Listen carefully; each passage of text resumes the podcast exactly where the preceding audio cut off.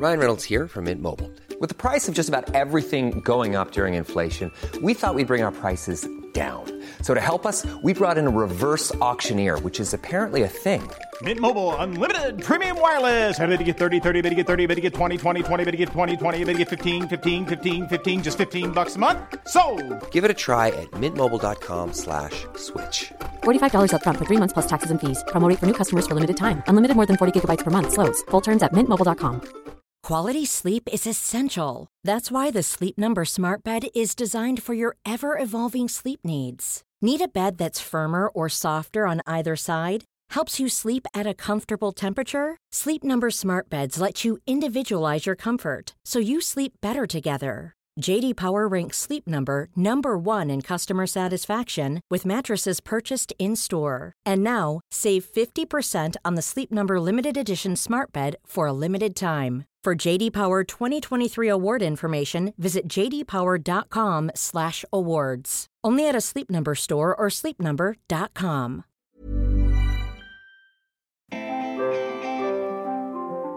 Hi, I'm Sarah Ellis, And I'm Helen Tupper.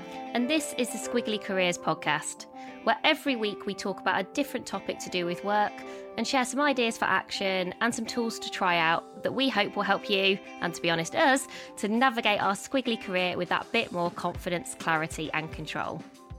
And a quick reminder before we get started on today's topic that you can always sign up for Podmail so that you never miss out on our latest episodes or resources. We send out a weekly email, it comes out first thing on a Tuesday. It has our pod sheet that you can download, it's good for reflection, taking action. It has the pod notes, which are a good swipeable summary, useful to share with teams, and any other resources that we think might be helpful connected to the topic of the week. The link for that is in the description. And if you ever can't find it, you can just email us, Helen and Sarah at squigglycareers.com. And this week we're talking about high trust teams. So, back in 2020, which does feel like a lifetime ago now, I had a brilliant conversation with Amy Edmondson. And Amy Edmondson is a researcher and a professor who's really pioneered this idea of psychological safety. And that's episode 151. So, some of you might already know quite a lot about psychological safety. Maybe it's even something you talk about in your organizations or through the work that you do. And so today we wanted to really talk about this idea of high trust, which is sort of connected to, but not exactly the same as psychological safety, and also reflect a little bit on how the last two years might have impacted the trust that we have across our teams and some really practical ideas for action about how we can continue to create trust because it's one of those things that you have to continually commit to. It doesn't sort of just happen and then we've ticked the box, unfortunately. Like all the best things, we have to keep working on them. And I think because so much changes at work, particularly in the last couple of years, that even when you might have felt you had a high trust team like pre pandemic, actually, I think a lot of the changes in the way that we're working, the fact that you might be working with people that you've never actually met in person yet, um, all of that stuff creates some complexity. And it means we just have to keep investing and focusing on trust. So let's do the what trust is and why we need to focus on it. And then we're going to get into sort of what it looks like and how you can build trust in your teams. So, when we're talking about trust in our organizations, we define it as a team where there is trust and respect and that people feel comfortable to be themselves. And I also found a trust equation that I quite liked because I quite like uh, the sciencey bit. This is the science bit. I don't know if it's that sciencey, but it's that credibility plus reliability plus intimacy divided by self orientation equals trust. Let's just unpack that a little bit. Um, so, credibility, the extent to which that people feel that you have the ability to do your job.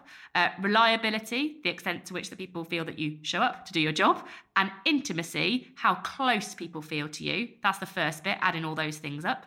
And then it's divided by self orientation. So, the idea here is for a high trust team, you don't want people to be too selfish. You want people to be, you know, slightly selfless. It's team first, really, that helps to create high trust teams. And it's those things coming together that result in how much trust is there at the moment. Sarah, what is your perspective on credibility plus reliability plus intimacy divided by self orientation equals trust? I think for me, it's probably not something I would remember, being honest. And I do find that some of those words don't connect that well with me in terms of, you know, sort of everyday, simple, straightforward language that we might use in the work that we do. So when you say intimacy, for example, I suppose I think maybe that means how connected we are or how the closeness or the quality of our relationship. So I find that a good sort of starting point to then sort of think, what's the so what, or what does that mean for me in my world, or probably in my words? And I think that's one of the things I'd really encourage people to do is think about maybe what's your trust equation in your team mm. or in your organization. Because when I looked at this definition initially, I thought, oh, I'm not sort of sure. It doesn't sort of make sense to me immediately. But then when I started to explore each of the words sort of in my own way, like for me, reliability is do you do what you say you're going to do? Like as, as simple as that, and that's how I would describe that. And then I think, well, you know, the the answer to that is often either yes, no, or probably for most of us, sometimes. but it's interesting to know that that is one of the things that contributes to trust, and so I find it a useful starting point, but probably not sort of an answer in itself. I like your response to that. So I agree. but because I think it invites conversation, which yes. I think with all this stuff on trust, I think it's all about inviting conversation and not letting any one opinion dominate stuff. So work out maybe what that looks like for you. And we'll put that definition as well in the pod sheet so you can have a look at it. But in terms of the why we should care, there are lots of stats and percentages that show that trust makes a massive difference. That the shortcut is that a high trust team is a high performing team. People are less stressed, like 74% less stressed apparently. Millennials are 22 times more likely to work for companies with high trust cultures, and they perform two times better than the general market. So high trust teams result in high performing teams and ultimately high performing businesses as well. And if you are interested in almost the business case behind high trust teams and psychological safety specifically, there are loads of really good free resources which Google have made available. So if you Google Google, which is a funny sentence to say, but I think the website is Rework, and we'll put the link to that in the show notes as well. And that's just a really good summary of almost a big experiment that Google did looking at which of their high performing teams, and then they sort of rewound from that to try and figure out why. So, what do those high performing teams have in common? And it was really interesting that they found there was lots of things that they didn't have in common, lots of things that were different.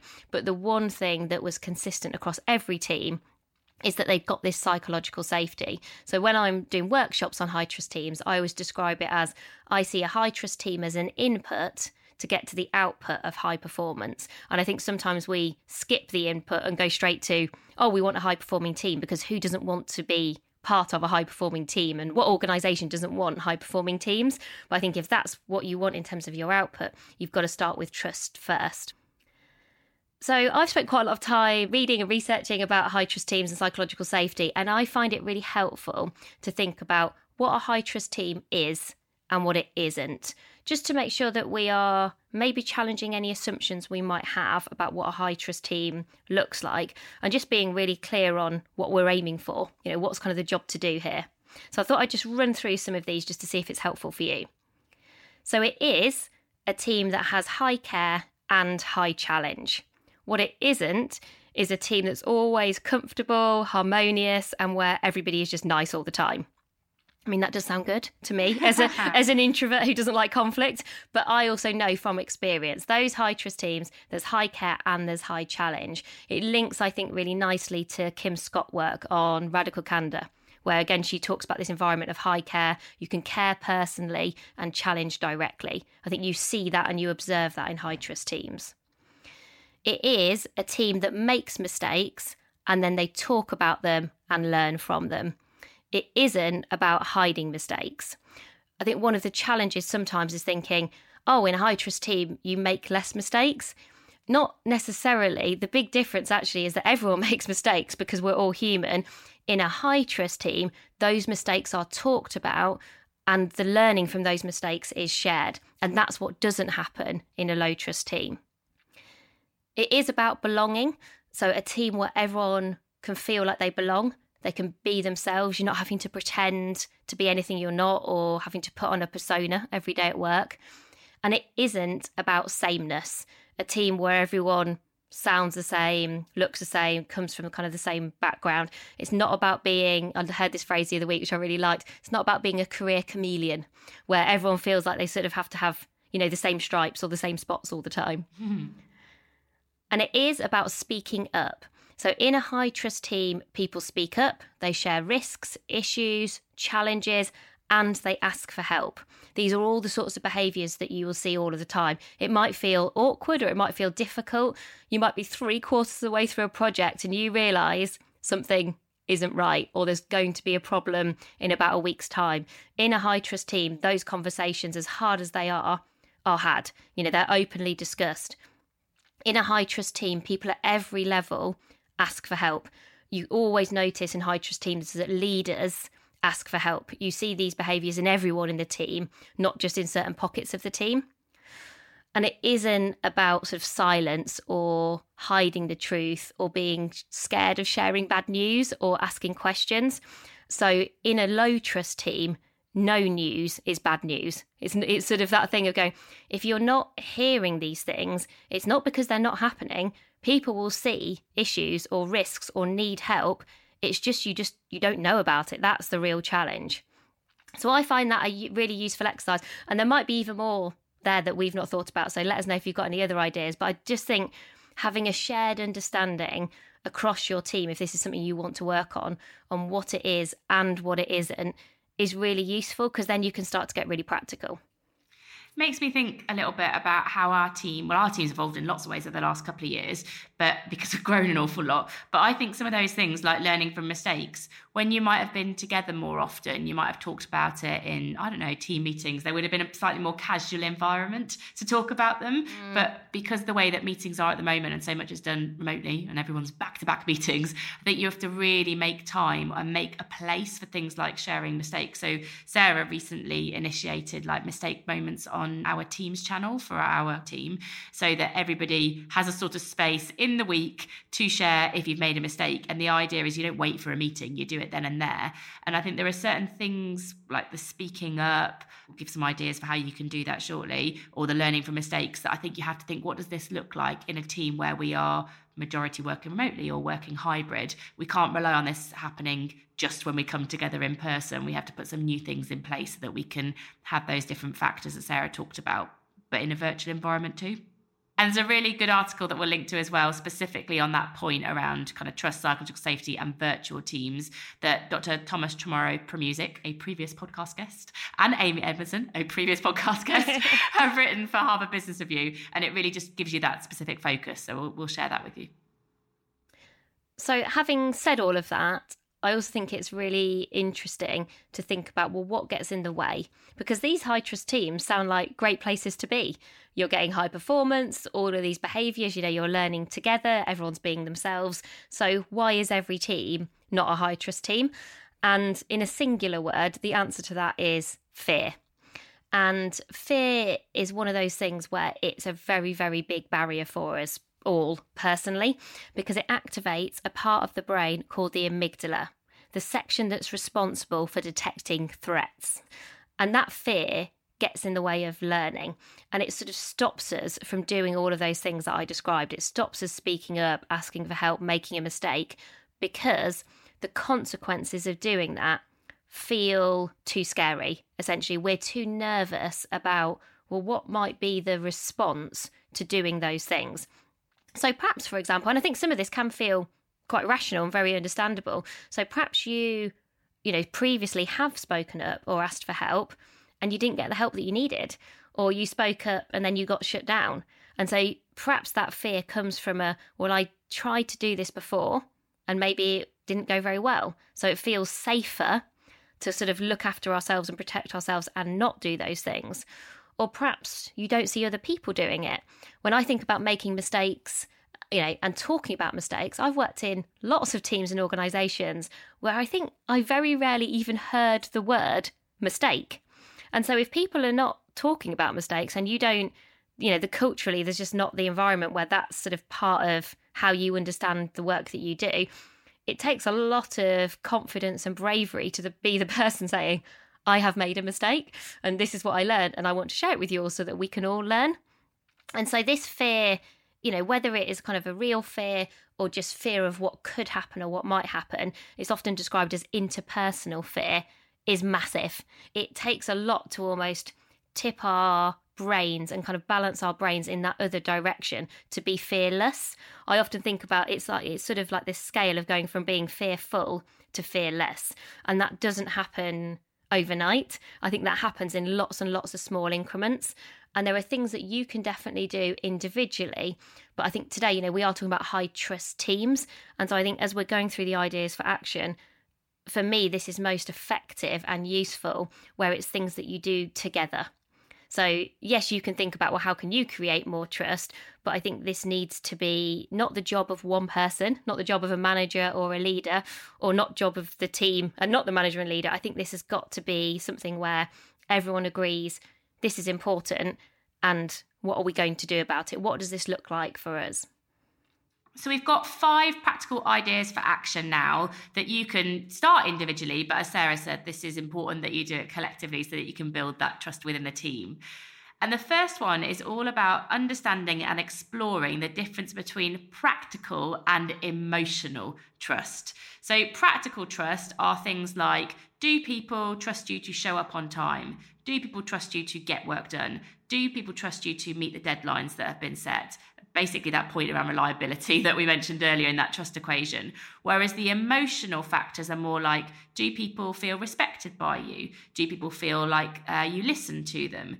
Do people feel supported by you, understood that you care about them and their career? Have they got a sense of bond and belonging with you? Those sort of factors. And I think the point here is to understand your perception of what this might look like in the team right now. So I might be like, oh, I think I show up on time. I think I get work done. I think people feel heard when by me. But actually to openly explore that with other people. And I almost see this as like a bit of a pie chart where the ideal is 50 50. You kind of have a balance between the practical aspects of trust and the emotional aspects, and that you might draw your own pie chart with, like, what do I think this looks like for me today? So I would imagine, I would imagine for me today that our team maybe feel that they've got some of that emotional trust with me. I would hope that people feel like I hear them. I, I hope. But maybe they feel like they've got a bit less of that practical trust because I don't know, maybe I overcommit or I take too much on or I'm not transparent about the deadlines I'm working to. So I'd almost imagine that I'm a bit off balance at the moment. Emotional's higher than practical.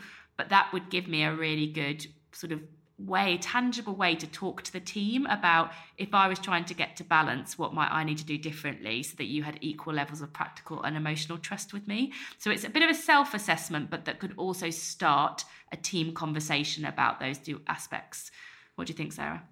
So, when you first shared this with me, I found it quite confronting. I think because my assumption had been, oh, we have really high levels of trust across our team at Amazing If, you know, we know this stuff, and if we don't practice what we preach, you know, there's a problem. But a bit like you, I think my default had been to understand trust from an emotional perspective. You know, do I feel like people can be themselves? Do I hope that we all listen to each other? All those things which are really important. And exactly as you said, I think we do those really well. I then put myself in the shoes of other people in our team and thought, what would their experience of me be in terms of getting work done at the point that they need it done or meeting their deadlines? Because, you know, we're all interdependent and we all kind of rely on each other to get things done. And I was thinking, I don't think it would be that great. You know, and I, actually, I was like, oh, that's so interesting because I could imagine I might be, people would probably feel quite uncertain sometimes about whether I was going to do something or not. And yeah, for lots of, you can justify all of those things because there's lots of work on, but often people don't see lots of that. And do we then communicate when maybe we're not going to be able to do those things, or does it sort of just happen?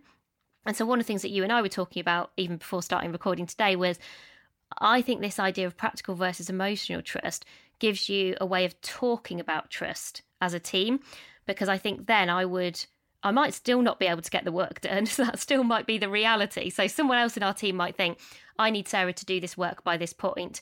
Now I think what might happen is I would just think, well, that might be urgent for that person, but I've got something more urgent. And so I sort of balance all those priorities in my own mind, but without necessarily talking to anybody else about them.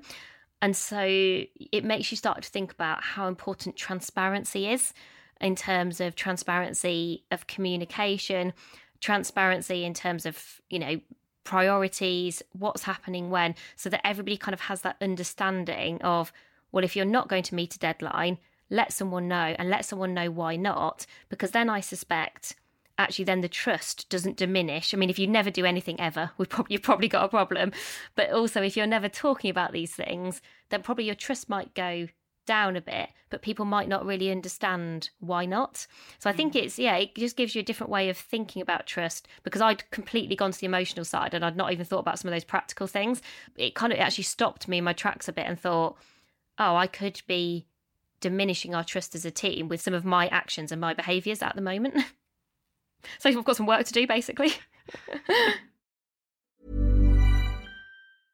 When you're ready to pop the question, the last thing you want to do is second guess the ring. At Bluenile.com, you can design a one of a kind ring with the ease and convenience of shopping online. Choose your diamond and setting. When you find the one, you'll get it delivered right to your door. Go to Bluenile.com and use promo code LISTEN to get $50 off your purchase of $500 or more. That's code LISTEN at Bluenile.com for $50 off your purchase.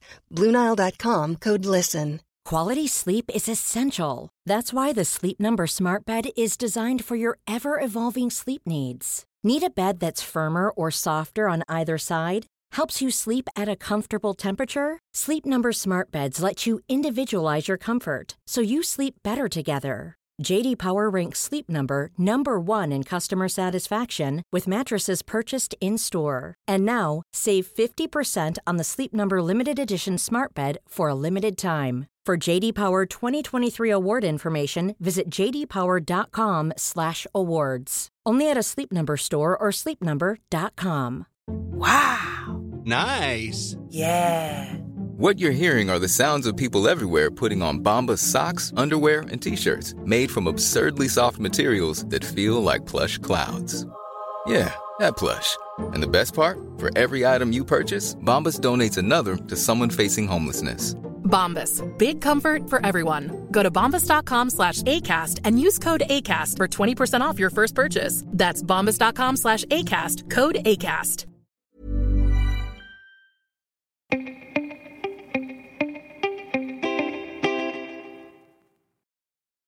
So, idea for action two, which Helen mentioned briefly already in the podcast, is this idea of mistakes. And you might be like me, you might have been in lots of organizations where people don't really talk about mistakes, and you don't have to use the word mistake. So, if that really doesn't work for you or just doesn't feel right in your culture, it's just about where things don't go to plan, you know, where mm. something is wrong, because everyone does make mistakes all of the time. And the very important point is the second thing. And what did I learn? and what did we learn? So there's more than just you. What did you learn from making that mistake? It's how can we then share that so that we increase our collective knowledge and understanding. So we're sort of growing together, not just individually. And as Helen described, I think if you hope this is going to happen, you're really relying on people having space in their days to talk about this and to share these. And initially, through the work that we do, we had tried having something called mistake meetings where once a month you have a mistake meeting, everyone brings to that meeting one mistake they've made and what did they learn. And that feels very specific and purposeful, which is really good in terms of a meeting.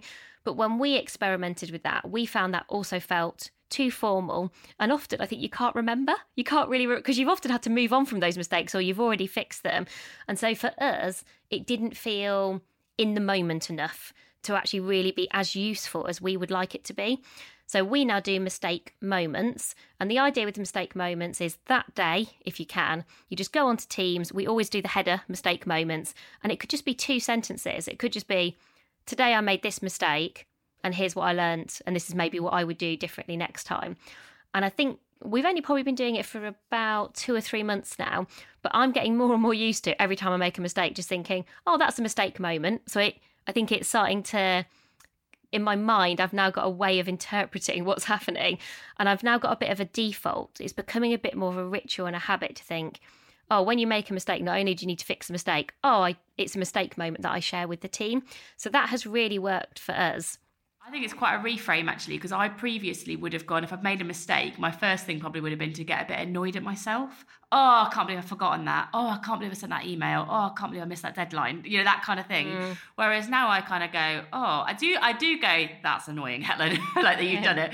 But then I think, oh, okay, I should share this with the team because it'll stop other people making the mistake. And also, there's often a bit of empathy in there as well. Like um, when mm. people reply to it, there's a lot of understanding and empathy. And now I have a, a slight, like a different default response to making a mistake than I did beforehand. And I think it's much more positive now that we've got that place to share them.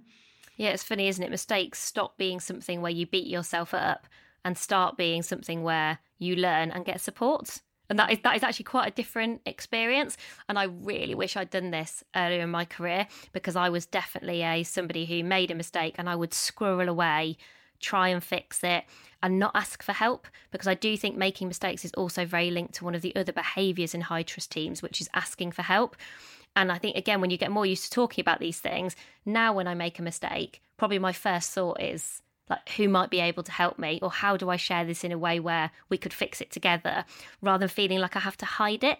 You know because of that point about if you're fearful you hide your mistakes. If you're fearless you talk about them and you ask for help so, our third idea for action is called Red Table Talks. And this is actually borrowed from Jada Pinkett. So, if you're going to borrow anything, take it from a Hollywood, Hollywood superstar. But it's all about the idea of having a tough conversation, which is an important part of psychological safety, is that people feel okay to have those tough conversations, but a way of sort of creating a space to do it regularly as a team. So, the idea of the Red Table is that it's a table. Actually, I think the way that she does it is she brings her daughter and her mother together and they talk about social and cultural topics that might be tough to discuss race and gender and violence and all, all kinds of different things. Point is that there's a regular space to have that conversation that people choose to be involved so you don't force anyone to be part of a red table talk uh, but you might curate the topics. You might say oh what feels like a tough topic that we need to table for conversation? Make sure that you have a diverse group of people in the room because that's part of this is that you're inviting people with different experiences and perspectives. And if you're the person sort of who's maybe put that red table talk on it's not all about your voice you're really there to invite other people's opinions, to make sure that people feel included, to see if people have got different perspectives or experiences.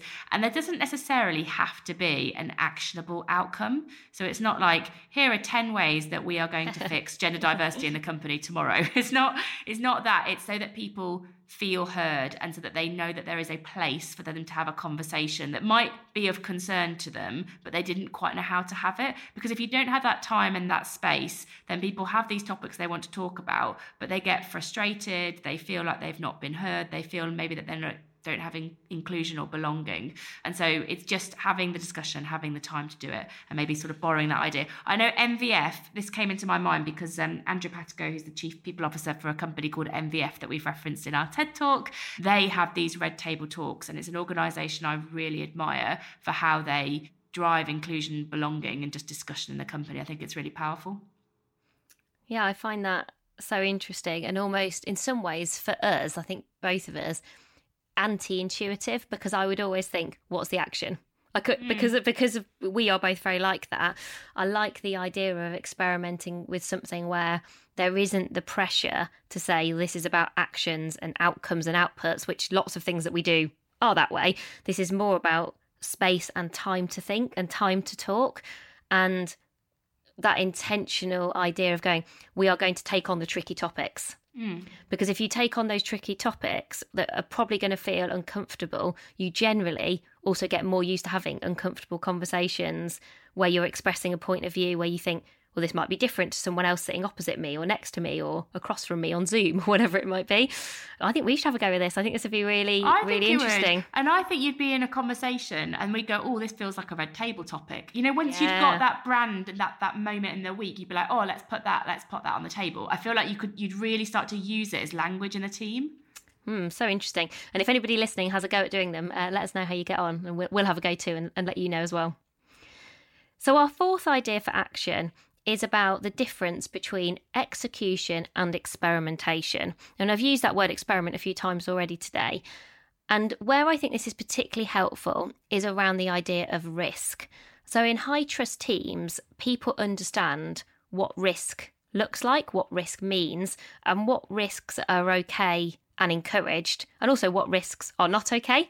So Helen sometimes says to me, uh, you know, will it sink the ship? it's sometimes that's that's her often her question of sort of going, how risky does this feel? Almost like how big a hole in the ship is this going to put? Because very rarely does something sink the ship, but we have done some things at times where you're like, oh yeah, but it might water might start coming in to keep the kind of analogy going.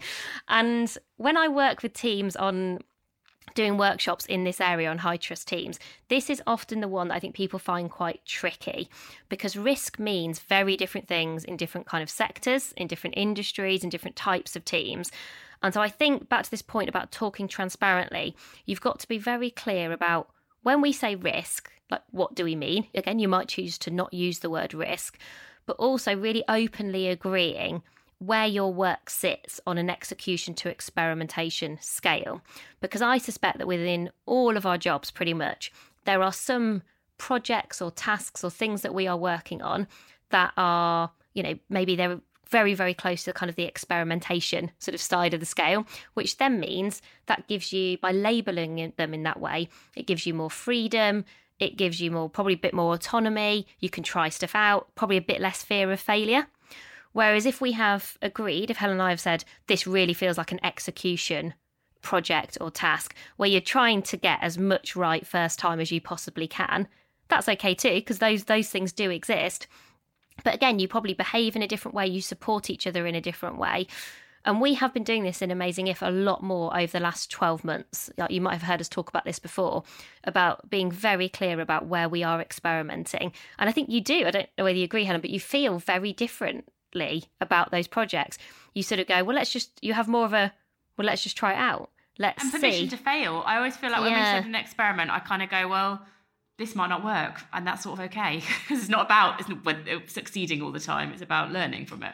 Yeah, and you often, I think, then have a again a more open conversation about well, what's the risks associated with that experiment? So if this experiment fails, and if something is an experiment one of the outcomes is it could fail, and that's absolutely okay. If this fails, does that feel okay? And you might not love it, no one likes failing, and that might not be what you're hoping for. But I think for everything that we do, where we're like, that's an experiment, I go, oh, if it fails, I might still be disappointed, but there'll always be something you can learn, and it is okay for that thing to fail. So I think as a team, if you're trying to encourage people to take more risks, more initiative, more autonomy. They're things that I hear people describe a lot. You know, we want everyone to have more, you know, to take more control and feel like they've got the initiative to make things happen. Maybe just having these conversations about people's tasks, to do lists, projects, to be very clear about this and just see whether that changes behaviour because certainly in our experience it's changed our behaviour and it seems to work quite well in some of the organisations that we work alongside and our final idea for action, number five, is all about asking curious questions. And this is a pretty simple idea for action, but it is very, very effective.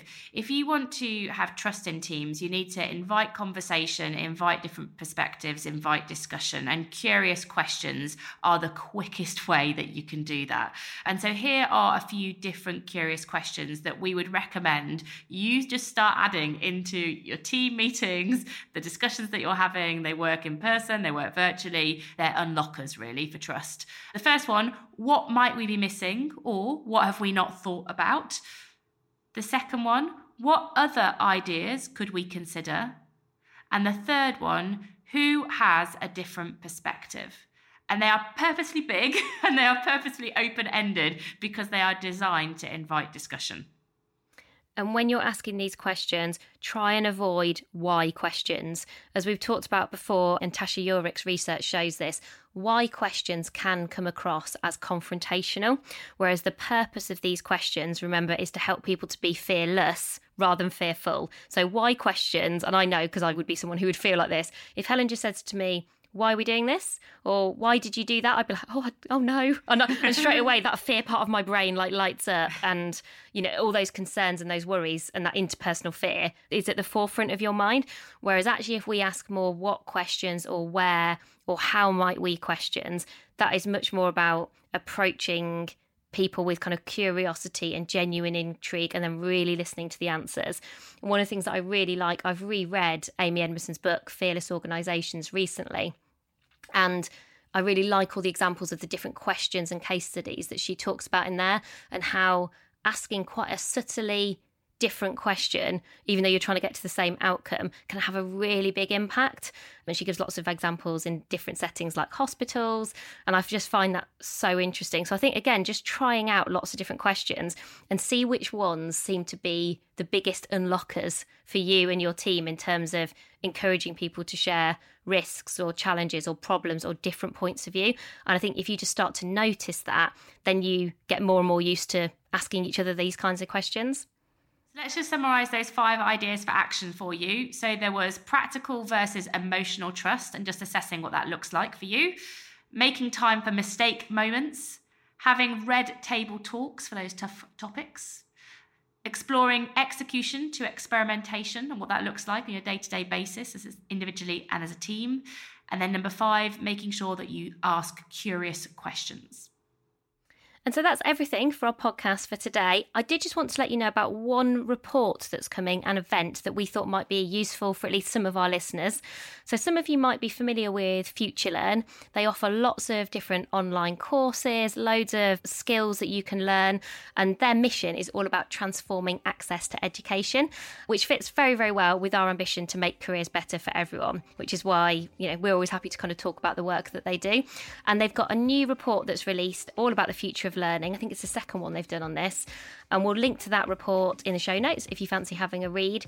And if you're someone who's perhaps likes to hear reports being brought to life and sort of see them visually, on Wednesday, the 30th of March, they are doing kind of an event to talk through the different findings of the report. It's free to join, there's loads of really interesting experts and us. um, I sort of didn't know. I was like, do I just talk about ourselves as one of those interesting experts? But we are there as part of it, and people are talking about like key trends and skills and loads of different ideas on learning. So we thought it was worth mentioning just in case it is relevant for anyone listening today. So, hope you've enjoyed today's episode. All the links that we've mentioned will be in the description. And as I said earlier, you can just email us if you ever can't find anything. It's Helen and Sarah at squigglycareers.com. We'll be back with you with another podcast very soon. Thanks very much for listening, everyone. Bye for now. Bye.